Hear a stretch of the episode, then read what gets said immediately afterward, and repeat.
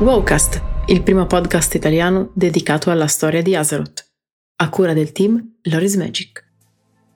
Storia di Azeroth capitolo 145 La restaurazione di Stromgard non molto tempo dopo la battaglia di Lordaeron, l'Alleanza e l'Orda stabilirono entrambe basi importanti negli altipiani d'Arati, combattendosi per il controllo della fortezza di Stromgard, recentemente ricostruita, e delle regioni circostanti, la cui posizione strategica era fondamentale per invertire le sorti della Quarta Guerra.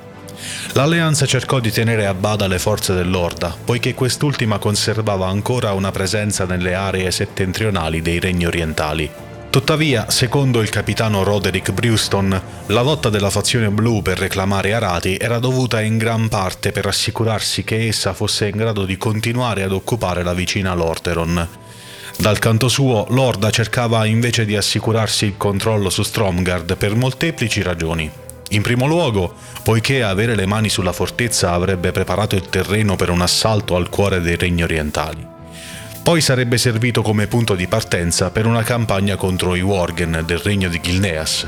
Ed infine, la posizione era vista con una chiave strategica nella difesa dell'ormai unico grande bastione del potere dell'Orda rimasto nel continente, la capitale degli Elfi del Sangue di Silvermoon nell'estremo nord. L'alleanza inviò due componenti storici dei leggendari figli di Lothar, Danat Trollbane e l'alto esarca Turalion, insieme a Muradin Bronzebeard del Consiglio dei Tre Martelli, per rafforzare le difese di Stromgard e respingere gli invasori. L'Orda, a sua volta, stabilì l'accampamento di Argorok a nord della fortezza, al confine con le montagne delle entroterre, e mandò tre dei suoi più grandi campioni, Eitrig, Lady Liadrin e Rokan, alla guida delle forze di orchi, elfi del sangue e troll Darkspear, oltre ad alcuni Tauren di picco del tuono che si unirono all'assalto.